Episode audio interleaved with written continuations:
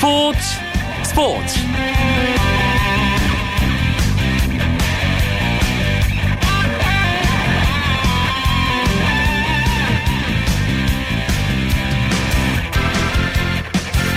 안녕하십니까. 목요일 밤 스포츠 스포츠. 아나운서 이광용입니다. 장마가 끝나고 무더위가 시작됐습니다. 어, 전국적으로 최고 기온이 33도 이상 올랐고요. 대구 쪽은 37도에 아주 높은 기온을 오늘 기록했습니다. 36개 시군에서 폭염 경보가 발효됐죠. 스포츠 선수들도 더운 날씨가 참 걱정입니다. 매일 오랜 시간 경기를 치러야 하는 야구 선수들이 특히 힘든 상황인데요. 두산의 오재원 선수, 한화의 이용규 선수의 경우는 어지럼증을 호소하면서 경기 도중 쓰러지기도 했습니다. 우리 선수들이 큰 탈 없이 무더위를 지날 수 있도록 더 세심한 관리가 필요한 상황입니다. 목요일의 스포츠 스포츠 스포츠 다이어리 시간에는 프로야구 KBO 리그 주중 3연전 이슈들 정리해보고요. 해외 스포츠 시간에는 러시아 월드컵 유럽 예선 조추첨 결과와 윤곽을 드러내고 있는 피파 회장 후보들 이야기 나눠봅니다. 오늘 열린 프로야구 경기 상황과 스포츠 소식 전하면서 목요일 밤 스포츠 스포츠 힘차게 출발합니다.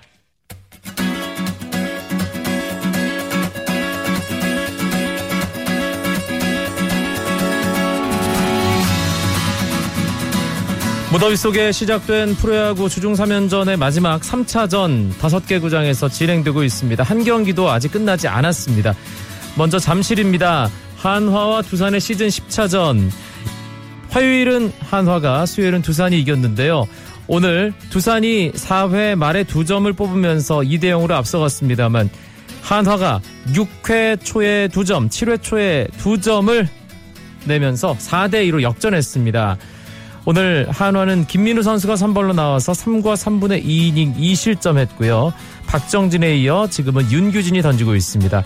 두산의 선발 허준혁 선수 5이닝 2실점 아, 5이닝 잘 던지는 듯 했습니다만 구원투수 윤명준 선수가 적시타를 허용하면서 승리가 날아갔고요.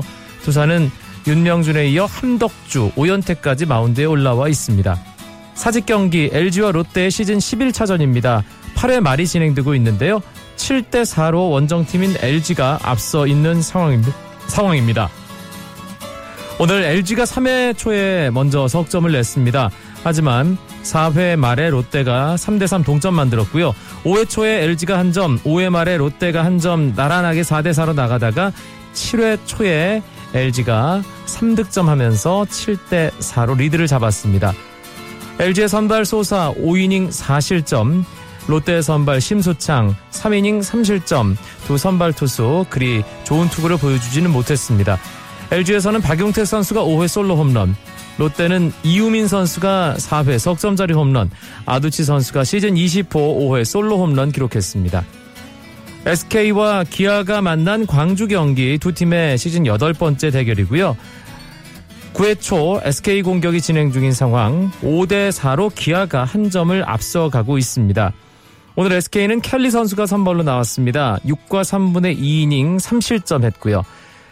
기아는 김병현 선수가 선발로 등판해서 5와 3분의 2이닝 4실점. 지금은 기아 윤성민 선수가 경기를 마무리하기 위해 올라와 있습니다. 오늘 SK의 정희윤 선수 3회 석점짜리 홈런 기록했는데요. SK 유니폼으로 갈아입고 친 첫 홈런이자 이번 시즌 자신의 첫 홈런입니다. 정희윤 선수가 참 오랜만에 홈런을 쳤는데요. 바로 지난 홈런이 2014년 작년 7월 28일 때린 홈런이었습니다. 1년 이틀 만에 손맛을 제대로 본 정희윤 선수 앞으로 어떤 활약 보여줄지도 꽤 궁금합니다. 목동입니다. KT와 넥센의 경기. 이 경기는 점수가 상당히 많이 나고 있습니다. 넥센이 KT에게 10대 6으로 앞선 채 8회 초가 진행 중입니다. 오늘 KT는 홈런 2방, 넥센은 홈런 4개를 기록했는데요. KT는 박경수 선수가 4회 솔로 홈런, 윤효섭 선수가 7회 2점짜리 홈런 때렸습니다. 넥센은 김하성 선수가 2회 투런 홈런, 시즌 14호 홈런 기록했고요. 스나이더 선수가 3회 솔로 홈런, 6회 솔로 홈런, 시즌 12호, 13호 홈런 2개를 목동구장 담장 밖으로 넘겼습니다. 그리고 박병호 선수 오늘도 쉬지 않았습니다. 6회 2점짜리 홈런, 시즌 33호 홈런 단독 선두를 계속 지켜나갑니다. 대구 경기입니다. NC와 삼성의 시즌 12차전인데요. 8회 말 삼성의 공격이 진행 중인 상황 10대 7로 삼성이 앞서 있습니다. 오늘 양팀의 선발 투수들은 실점을 상당히 많이 했습니다. 그만큼 양팀 타선이 좋았다는 얘기인데요. 홈런도 많이 나왔습니다. NC가 3개, 삼성은 무려 5개 홈런을 기록했습니다. NC는 나성범 선수가 4회 한 점짜리 홈런, 테임즈 선수가 역시 4회 한 점짜리 홈런, 연속타자 홈런이었습니다. 테임즈는 박병호에 이어 또 30홈런을 기록한 타자가 됐습니다. 박병호와의 격차는 3개 차고요. 이호준 선수가 조금 전인 8회 초에 2점짜리 홈런 기록하면서 시즌 18호 홈런 신고했습니다. 삼성도 나바로 선수가 1회 솔로 홈런 28호 홈런 쳤고요. 박성민 선수가 3회에 한 점짜리 홈런 그리고 7회에 한 점짜리 홈런 시즌 15, 16호 홈런 쳤습니다. 나바로 선수는 7회에도 솔로 홈런 치면서 시즌 29호 홈런 2위 테임조와의 격차가 한개가 됐습니다. 이승엽 선수가 또 대구구장 담장 밖으로 공을 보내면서 3회 솔로 홈런 시즌 18호 홈런 기록했습니다. 이 경기 타격전인데요. 좀 더 지켜봐야 될 것 같습니다.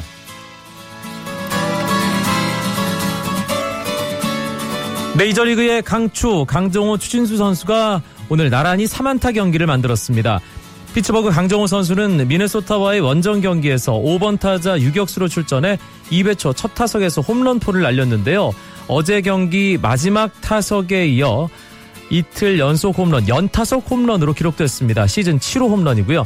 이후 강정호 선수는 두 개의 안타를 더 때려내며 3안타 경기를 펼쳤는데요. 타율도 3할 거의 다 채워나가고 있습니다. 피츠버그 역시 8대 7로 미네소타에게 승리를 거뒀습니다.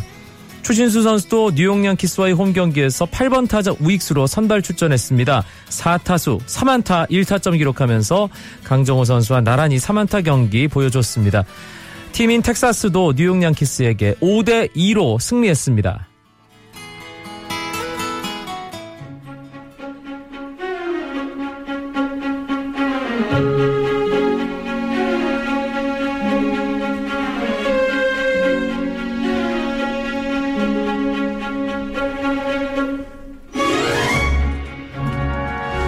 따끈따끈한 스포츠 이슈들을 짚어보는 스포츠 다이어리 시간입니다. KBS 스포츠 취재부 정현숙 기자와 함께하겠습니다. 어서 오세요. 네, 안녕하세요. 프로야구 KBO 리그 주중 3연전 참 아, 이번 주가 워낙 덥기 때문에 선수들이 이 그라운드에서 경기 시작할 땐 참 힘들 것 같습니다. 그리고 또 3시간 넘게 늘 경기를 치러야 되기 때문에 건강 관리를 잘해야 된다고 제가 앞서 말씀드렸습니다. 주중 3연전에서 나온 여러 가지 이야기들 오늘 스포츠 다이어리 시간에 정리해 주신다고요? 네, 유독 짜릿한 끝내기 경기가 야구 팬들을 즐겁게 만들었는데 뭐 마지막에 웃는 팀이 진정한 강자고 야구는 9회 말 투아웃부터 시작되는 끝날 이런 때까지 이야기 끝난 게 아니죠. 그렇죠. 예. 이런 이야기들이 딱 들어맞는 주중 3연전이 아닌가 싶습니다. 일단 기아 이야기를 해야 되겠는데요. 달라진 뒷심을 보여주면서 오늘까지 사흘 연속 재미있는 승부를 펼쳤습니다. SK와의 주중 1차전을 보면 이 김원섭 선수가 자신의 첫 번째 경기에서 정우람 선수를 상대로 역전 3, 석점 홈런을 터뜨리면서 6대 3의 역전극을 이끌어냈고 이 김원섭 선수가 사실 만성 간염으로 훈련을 많이 못 하고 있는 그런 상황이잖아요. 지금 철저한 몸 관리 속에서 38살인 지금까지 현역으로 활약을 하고 있는데 아, 또첫 번째 경기에서 끝내기 홈런을 치면서 의미 있는 경기를 만들었고 어제는 이 필 선수가 9회 말에 끝내기 안타를 터뜨리면서 이틀 연속 정우람 선수를 울게 만들었습니다. 네. 그리고 조금 전 경기가 끝났는데 기아가 5대 4로 또 이겼거든요. 한 점 차 승리예요. 네, SK와의 3연전에서 모두 승리를 거둔 건 지난 2011년 8월 이후에 약 4년 만입니다. 어, 그렇군요. 그리고 오늘 경기를 또 살펴보면 이 대타 박용환 선수가 7회에 석점 홈런을 쳤어요. 박용환 선수가 그 손맛을 자주 보네요, 최근에. 그렇죠. 지금 들어오기 전에 저희 야구 팀장인 한성윤 기자가 좀 얘기를 했었는데 이 백용환 선수가 아, 올해 안타를 14개를 쳤는데요. 홈런이 그중에 6개고 타점이 안타보다 하나 많은 15타점을 기록했습니다. 지난주에도 백용원 선수가 끝내기 홈런을 쳤던 기억이 있는데. 네, 예. 그런 기억이 있는데 이 선수가 좀 홈런에 대한 어느 정도의 감각을 가지고 있는 것이 아닌가 이런 생각이 들고요. 그리고 어제 경기에서 롯데도 또 연장 10회 박영훈 선수의 아, 박정현 선수의 끝내기 안타로 LG를 3대 2로 이겼거든요. 이 짜릿짜릿한 승부가 재미있긴 하지만 팬들도 좀 가슴을 졸여서 본인이 응원하는 팀이 앞서거나 뒤지고 있을 때는 좀 우왕청심환이라도 먹고 야구를 봐야 되는 거 아닌가 뭐 이런 얘기들까지 나오고 있습니다. 네. 그리고 이 홈런 경쟁이 불이 붙었습니다. 제가 앞서 오늘 경기 상황 정리를 하면서 살짝 말씀을 드렸는데요. 박병호 선수가 31호, 32호 홈런에 이어 오늘 33호 홈런 기록했고 그렇죠. 테임즈 선수도 이 30홈런 고지에 올랐습니다. 그리고 나바로 선수가 오늘 홈런 두 개 치면서 29호까지 네. 지금 바짝 추격하고 있는 상황이에요. 그렇죠. 이 홈런을 치는 시점도 되게 재미있는 것 같아요. 어제 대구구장에서 먼저 테임즈 선수가 시즌 29호 홈런을 쳐서 박병호 선수를 두 개 차로 압박을 했는데 박병호 선수가 이 소식을 들었는지 목동구장의 전광판을 강타하는 130m짜리 대형 홈런을 터뜨렸었잖아요. 오늘도 마찬가지였습니다. 테임즈 선수가 먼저 또 삼성전에서 4회말 솔로 홈런을 터뜨렸더니 박병호 선수가 또 곧이어서 33호 홈런을 터뜨리면서 3경기 연속 홈런으로 또 한 번 달아나는 그런 모습을 보여줬습니다. 그리고 타점도 매한가지인데요. 이 테임즈 선수와 계속해서 경쟁을 하고 있습니다. 어제까지 90타점으로 공동 1위를 기록했는데 어떻게 보면 박병호 선수가 지금 심리적으로 그렇게 쉬운 상황은 아니잖아요. 강정호 선수도 떠나서 본인한테 집중 견제가 들어가고 있고 네. 또 어떻게 보면 외국 스카우터들이 지켜보고 있는 상황에서 긴장할 법도 한데 이 테임즈 선수 와의 경쟁이 본인에게 힘을 낼 수 있도록 만드는 그런 자극제가 되는 것으로 보이거든요. 이 박병호 선수가 올해 도전하고 있는 진기록 들을 조금 살펴봤더니 먼저 사상 최초의 2년 연속 50홈런이 기대가 되고 있고 또 두 번째로 이제 타점왕을 거머쥔다면 KBO 리그 사상 최초의 타점왕 4년 연속 우승의 대기록이 만들어지게 되는 상황입니다. 네. 뭐 그동안 이만수 선수, 장종훈 선수, 뭐 대단한 선수들이 도전을 했지만 4년 연속 이 부문 1위를 차지한 선수는 없었고 또 국내 최초의 4년 연속 베타점도 9분 응선을 이미 넘은 상황이거든요. 이런 기록들이 테임즈 선수와의 경쟁 속에서 뭐 차근차근 이뤄지지 않을까 이러한 기대들이 높은 상황입니다. 네, 사실 이 박병호 선수는 이 홈런 치는 거 KBO 리그에서 홈런 치는 거 이제 자, 더 오래 못 볼 수 있는 상황이기 때문에 그렇죠. 올해가 마지막이 될 수도 2015 있죠. 시즌에 박병호 선수 한 타석 한 타석은 팬들에게 상당히 소중할 수 있다는 거 다시 한번 말씀을 드리고요. 올해 박병호 선수가 이제 타율도 높고 뭐 안타도 많이 치고 있고 전 타격 전반으로 지금 어 뭔가 이 확장을 시켜나가는 것 같아요. 그렇죠. 자신의 어떤 실력을 네네. 예. 그래서 뭐 그것이- 4관왕까지도 충분히 가능하지 않을까 이런 전망들이 나오고 있습니다. 네, 알겠습니다. 테임즈 나바로와의 홈런 경쟁 시즌 끝까지 재밌게 진행됐으면 좋겠습니다. 예, 한화 이글스 얘기를 좀 해보죠. 오늘 잠실에서 두산과 또 어, 접전을 펼치고 있는데 이 마운드에 대한 고민이 김성훈 감독 상당히 많을 것 같습니다. 그렇죠. 화요일 경기 8점 차로 앞서가고 있는 상황에서 사실 이 정도면 편하게 가도 되는데 음. 필승조로 꼽히는 권혁 선수를 올렸단 말이에요. 그렇죠. 상황이 10대 2로 앞선 9회였거든요. 권혁 선수를 등판을 시키면서 이 김성근 감독은 다른 투수를 올렸다가 경기가 오히려 복잡하게 진행될 수 있다고 생각했다. 뭐 이런 말씀을 하셨습니다. 뭐 이렇게 철저한 전략이 있었기 때문에 지금까지 어떻게 보면 하나가 5위를 유지하고 있다고 볼 수도 있는데 그래도 이렇게 너무 잦은 등판과 많은 이닝을 소화하면 부상 가능성이 그만큼 높아질 수밖에 없는 상황이고 그렇죠. 또 선수 생명이 단축될 가능성도 있잖아요. 그런 면에서 비난의 목소리가 있는 건 사실입니다. 뭐 권혁 선수가 2004년에 개인 최다 이닝이 81이닝이었어요. 이걸 이미 넘어섰고요. 현재 페이스대로라면 권혁 선수는 시즌이 끝날 때까지 130이닝을 던지게 되거든요. 이거는 어떻게 보면은 어, 필승 개투조의 이닝이 아니고 선발 투수의 이닝에도 거의 가깝게 가고 있다 이렇게 볼 수도 있는 상황인데 프로야구에서 130 이닝 이상을 던진 구원 투수는 2002년에 이상훈 선수 이후로는 없었습니다. 그동안 아. 보면. 그리고 권혁 선수뿐만 아니라 구원 투수의 피로도를 보면 1, 2, 3위 선수가 모두 하나 투수거든요. 네. 2위가 박정진 선수고 3위가 송창식 선수입니다. 뭐 선발이 약하니까 당연히 구원 투수로밖에 버틸 수 없는 상황인데 이 선수들이 이미 지친 기색이 역력하다는 것은 기록에서도 나타나고 있거든요. 6월까지 리그 3위였던 하나의 구원 투수들의 평균 자책점이 7월에는 6위로 떨어졌습니다. 어떻게 보면 이 무더위 속에서 더 빨리 지칠 수 있다는 것을 감안하면 김성근 감독의 고민도 지금부터가 시작이라고 볼 수 있을 것 같습니다. 꽤 많은 경기가 남아 있고 특히 가장 힘든 시기를 어 이제 뭐 8월 그렇죠. 무더위 네, 들어가면 더 그, 그 버텨 나가야 되기 때문에 과연 이 한화의 이 투수진 운영이 어떤 식으로 전개될지도 궁금합니다. 아, 날씨 때문에 야구 선수들 고생한다는 말씀 뭐 여러 번 드립니다만 어, 실제로 더위 때문인지 뭐 어떤지 모르겠습니다만 어지럼증 호소하면서 경기 제대로 소화하지 못하는 선수들이 한둘 생기고 있어요. 그렇죠. 일단 먼저 두산의 주장 오정환 선수가 지난 26일 NC와의 경기에서 호흡곤란과 어지럼증을 호소하면서 쓰러졌거든요. 뭐 앰뷸런스를 타고 병원으로 이송이 됐고 단순 현기증이라는 진단을 받긴 했지만 이 과정에서 또 앰뷸런스가 들어오는 시간이 늦어지면서 또 비판의 목소리도 있었습니다. 네. 그 영향 때문인지 오정환 선수는 이틀 연속 그 이후에 선발에서 제외가 됐었고 하나의 이용규 선수도 어제 두산전에서 무더위에 조금은 어지럼증을 호소하면서 3회 말 수비 때 경기에서 교체가 됐습니다. 이 공교롭게도 두 선수의 스타일을 보면 끊임없이 뛰는 스타일이잖아요. 그렇죠. 수비 범위도 넓고 뭐 도로도 계속해서 시도를 하다 보니까 다른 선수들보다 체력 소모가 더 클 수밖에 없는 상황입니다.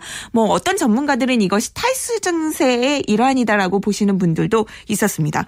더욱이 이제 어떻게 보면 KBO 리그는 지난 2000년에 음, 잠실구장 2루에서 쓰러졌던 롯데의 임수혁 선수에 네. 대한 그런 아픈 기억을 또 가지고 있잖아요. 10년 동안 병상에 누워 있었고 지난 2010년 결국 세상과 등지게 됐는데 어떻게 보면 무더위 무더운 날씨 속에서 고생하고 있는 프로야구 선수들에 대한 관심과 배려 그리고 너무 오랫동안 많은 경기를 소화한 선수들에게는 적절한 휴식 이런 것들에 대한 이 스태프들이나 감독님들의 배려도 필요해 보입니다. 그런데 좀 걱정입니다. 이게 하루 휴식하는 게 정말 선수들에게는 꿀맛 같은 휴식인데 다음 달부터는 월요일에도 경기 치러야 하는 상황이잖아요. 그렇죠. 올 시즌 유독 비가 또 많이 왔잖아요. 그래서 취소된 경기가 무려 62경기로 지난해 43경기 그리고 2013년에 뭐 56경기보다 대폭 늘어난 그런 상황이 됐습니다. 이것이 월요일 기준이었는데 그래서 KBO는 다음 달 10일부터 주말 경기가 비로 연기될 경우에는 월요일에 경기를 치를 예정이거든요. 쉬는 날이 없어지기 때문에 팬들은 야구 보는 팬들은 즐겁지만 선수들은 더더욱 힘겨워졌습니다. 또 지금 상황에서 어떻게 보면 뭐 하나, SK, 기아 이런 팀들이 모두 5강에 들기 위해서 치열한 접전을 펼치고 있는 상황이기 때문에 한 경기 한 경기 최선을 다할 수밖에 없는 상황이 됐고 또 찜통더위가 시작되는 다음 달 4일부터는 3연전에서 2연전 체제로 바뀌거든요. 네. 이것이 일주일에 세 팀을 상대해야 하기 때문에 더 이동 거리가 많아지면서 체력적으로 부담이 더 커지게 됐습니다. 뭐 유일한 휴식일만 뭐 경기를 치러야 하는 이런 상황이 되기 때문에 어떻게 보면 팀마다 현명하게 무더위를 어, 나는 그러한 전략이 또 필요하게 됐고 별도의 훈련을 추가하거나 경기 전과 경기 후에 특타를 하는 것들은 조금은 어느 정도 피해야 되지 않을까 이러한 예상이 나오고 있습니다. 네. 특타를 피해야 한다. 어, 어떤 특정 팀을 좋아하시는 말씀 같기도 하고요. 예, 알겠습니다. 팀 이름은 안 나왔으니까. 그렇죠. 예. 아니 뭐 꼭 그 팀만 특타를 하는 건 아니고, 네, 네 다른 알겠습니다. 팀들도 하니까요. 조금은 선수들에 대한 배려가 필요해 보입니다. 예, 적당히 휴식을 취하면서 선수들이 경기를 할 수 있도록 그래야 팬들에게 더 멋진 야구를 보여줄 수 그렇죠. 있으니까요. 스포츠 다이어리 오늘은 KBO 리그 중사면전 여러 가지 이슈 살펴봤습니다. KBS 스포츠 취재부 정현숙 기자 고맙습니다. 네, 감사합니다. 쳤다 하면 홈런이고 슛 골이고 각본 없는 한편의 드라마.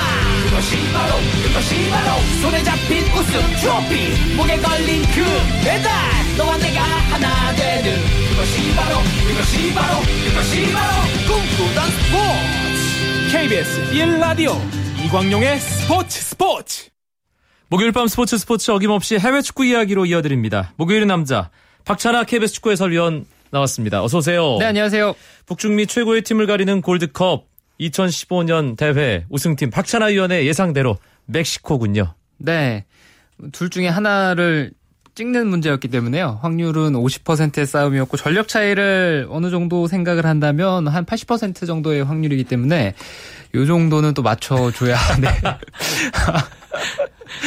예, 미국과 멕시코의 결승 대결을 뭐 많은 팬들이 예상을 하고 또 기대를 했는데 일단 미국이 미끄러지면서 멕시코로서는 뭐 어떻게 보면은 좀 손쉽게 우승을 했다고도 볼 수 있을 것 같아요. 네, 아무래도 상대가 강한 팀들 북중미에서는 미국과 멕시코 두 나라가 항상 강하고 두 팀이 또 결승에서 자주 맞붙었었는데요. 멕시코가 지난 대회는 결승에 못 나갔었거든요. 최근 이번 대회까지 포함해서 네 대회 가운데 멕시코가 세 번의 우승을 차지했는데 지난 대회만 빼고 나머지 세 차례를 다 우승을 차지했습니다. 그 정도로 미국 아니면 멕시코 이렇게 두 팀이 북중미는 이제 양분하고 있는데요. 이번 대회는 멕시코가 결승에 올라갔고 자메이카를 3대 1로 꺾었습니다. 그런데 이 대회 우승을 하고 뭐 기분이 좋을 만한 멕시코 팀이었을 텐데 이 미겔 헤레라 감독이 참 뭐라 뭐라고 해야 될까요? 보기 드문 일을 하나 했죠. 네, 미겔 헤레라 감독이 결론적으로 말씀을 드리면 멕시코 사령탑에서 경질이 됐습니다. 이유가 귀국길에 공항에서 이 언론 관계자를 폭행하는 바람에 뭐 바로 해고가 됐다는 경질이 됐다는 그런 소식이 전해졌거든요. 네, 미겔 에레라 감독이 월드컵 브라질 월드컵 직전에 팀을 맡아서 뭐 자국 선수들로도 좋은 평가전을 치르고 여기다가 또 해외에서 뛰고 있는 선수들까지 더해서 완벽한 전력 속에서 이번 월드컵을 잘 치렀었는데요. 뭐 그만큼 아주 능력이 있는 그러니까 외모를 봤을 때는 아주 다혈질적이고 그리고 경기장에서 선수들을 이렇게 지시하는 모습을 봐도 아주 열정적으로 한시도 쉬지 않고 계속 기술적 바깥으로 이렇게 나가서 선수를 많이 지휘하는 모습을 볼 수가 있거든요. 네. 외모가 흡사 과거에 해태에서 뛰었던 투수가 있어요. 이 송유석 선수라고 그, 그 과거 이제 해태 선수와 상당히 유사하게 생긴 그러니까 멕시코 특유의 좀 목이 짧고 이렇게 좀 땅땅하고 이런 예. 좀 그러니까 외모인데 턱에 네. 예. 근데 음. 아주 다혈질적으로 공항에서 그 미디어 관계자 그러니까 TV 한국으로 치면 캐스터죠. 그 캐스터를 바로 때리는 바람에 저네요. 네, 예. 거기서 경질이 됐다고 합니다. 뭐라고 이, 얘기를 이유는 예. 그 이제 공항에서 맞은 캐스터가 되겠죠. 시종일관 미게레라 감독에게 안 좋은 얘기들을 끊임없이 했다 그래요. 그러니까 미게레라 감독이 좋은 성적을 낼 때도 계속 대표팀에 대한 비판의 아. 목소리를 높였었고 이번 대회 내내 또 멕시코가 어, 우승까지 차지했는데도 이제 마음에 드는 평가를 하지 않으니까 거기서 성질을 한번 부렸나 봅니다. 네. 그래도 주먹은 쓰면 안 되죠. 네. 예, 미게레라 감독이 잘못했다. 예, 그렇게 볼 수 있을 것 같습니다. 하여튼, 예, 참 보기 드문 일이, 예, 생겼습니다. 어, 골드컵은 그렇게 마무리가 됐고요. 어, 러시아 월드컵으로, 예, 뭐전 세계 모든 나라들이 향해 가야 하는데, 유럽 예선 조편성 결과가 발표됐습니다. 그렇습니다. A조부터 I조까지 나와 있는데요. 유럽은 끊임없이 축구가 이어지는 것이 지금 유럽에서는 A매치 기간 동안에 유로 2016 예선이 진행 중이거든요. 네. 근데 아직 이 예선이 끝나지도 않았는데 월드컵 예선이 발표가 됐습니다. 시스템이 유로 예선이 끝나면 유로 본선을 하잖아요. 그리고 그 본선이 끝나면 바로 월드컵 예선입니다. 음. 그리고 나서 월드컵 본선이 끝나면 다시 유로 예선으로 넘어가고 이렇게 계속해서 대표팀이 돌아가는 시스템인데요. 어, 2018년에 있을 러시아 월드컵 조편성이 발표가 됐습니다. A조부터 I조가 발표가 됐는데요. 각조 1위만 이제 본선에 직행을 하고요. 2위 자리는 2위끼리 이제 플레이오프를 거쳐서 또 나머지 티켓을 가져가는 어, 시스템이라고 보시면 됩니다. 네. 죽음의 조가 눈에 띕니다.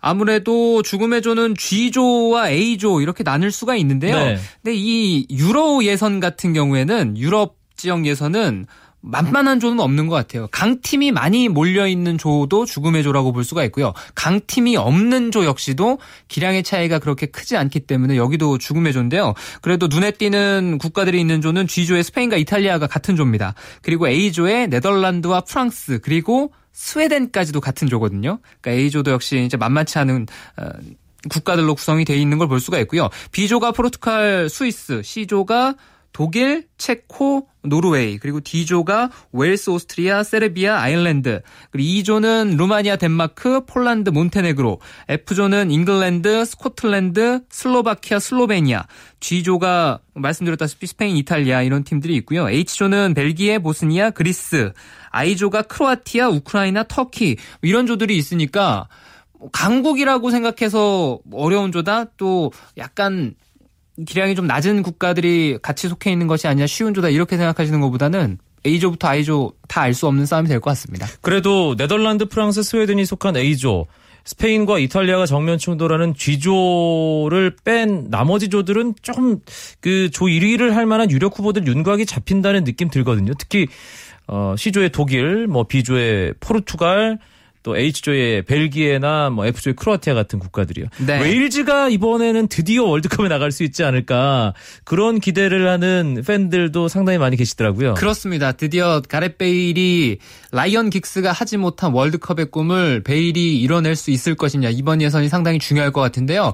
웨일스가 지금 치러지고 있는 2016 유로 대회 예선에서 좋은 성적을 내고 있거든요. 그러니까 거기서 어떤 마무리를 짓느냐 또 본선 나가서 경쟁력을 보여줄 수 있느냐가 대단히 중요할 것 같습니다. 같습니다. 조편성만 놓고 봤을 때는 웨일스 역시도 뭐 좋은 경쟁을 할 수 있을 것 같은데요. 세르비아, 오스트리아 그리고 아일랜드까지도 만만치 않은 싸움이기 때문에 여기는 절대 강자가 없어서 네. 죽음의 조 같거든요. 물고 물릴 수 네, 있을 것 같아요. 그리고 C조는 예. 역시 뭐 독일이 기량적이라든가 선수층이라든가 지금까지 해왔던 거 뭐 여러 면에서 돋보이는 팀인 것은 분명한데요. 지금 독일이 유로 예선에서 독보적인 1위를 달리질 못하고 있어요. 지금 폴란드와 엎치락뒤치락 하고 있는 양상이기 때문에 여기서도 체코가 어떤 경쟁력을 보여주냐. 또 노르웨이가 지난 2013년 23세 이하 팀이 좋은 성적을 냈거든요. 거기서 황금 세대라고 불리는 그 어린 선수들이 또 2년이라는 시간이 지나왔잖아요.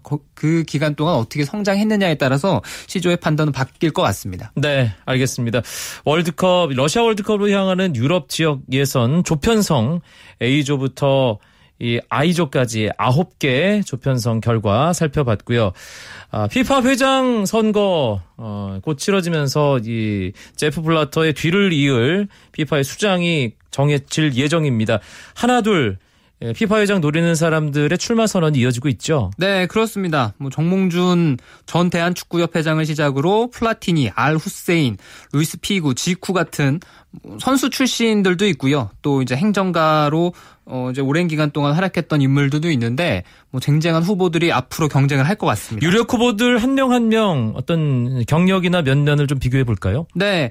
플라티니는 지금 우에파 회장이죠. 유럽 축구연맹 네, 회장이죠. 유럽 축구연맹 예. 회장이고 뭐 과거에 엄청난 선수 출신이었기 때문에 아마 지금 후보로 나오고 있는 후보로 거론되고 있는 인물 가운데서는 그래도 세계적으로 가장 많이 아는 예, 그런 인물이 될 것 같고요. 지쿠 역시도 브라질의 이제 축구 스타였고 루이스 피구도 포르투갈의 축구 영웅이었거든요. 근데 여기서 이제 알 후세인은 이제 그 중동 쪽에 이제 왕가죠, 왕가. 네. 왕족이기 때문에 이 중동의 왕족이 항상 축구에 영향력을 발휘하고 싶어하고 지금도 계속 영향력을 발휘하고 있거든요. 그러니까 이런 회장 선거를 통해서 AFC를 넘어서 한번 세계 축구계를 주물러 보겠다 이런 계략인 것 같고요. 정몽준 전 대한축구협회 회장은 뭐 여러 가지 이유로 출마 선언을 한 것 같습니다. 음, 정몽준 뭐 지금 대한축구협회 명예회장이죠. 쉽지만은 않은 싸움일 것 같아요. 네. 이 선거라는 것이 피파 회장도 뭐 반장 선거를 뽑는 게 아니라 어디까지나 선거거든요. 그리고 이 피파라는 집단이 뭐 엄청난 이 이권이 개입돼 있는 돈 싸움이기 때문에 이 선거를 치르는 것은 쉽지 않은 여정이 될 것 같습니다. 네, 이 선거 뭐 후보 확 정이 되고 또 예, 선거 여러 가지 절차가 이제 정해지면 저희가 이 부분에 대해서 다시 한번 자세하게 얘기 나누는 시간을 갖도록 하겠습니다. 오늘 해외 축구 이야기 박찬아 KBS 축구 해설위원이었습니다. 고맙습니다. 감사합니다. 오늘 준비한 이야기는 여기까지입니다. 내일은 재미있는 국내 축구 이야기 축구장 가는 길로 찾아뵙겠습니다. 이번 주말에 시작하는 동아시안컵 대회 앞두고 있는 우리 대표팀 전력 분석해드립니다. 지금까지 아나운서 이광용이었습니다. 고맙습니다. 스포츠 스포츠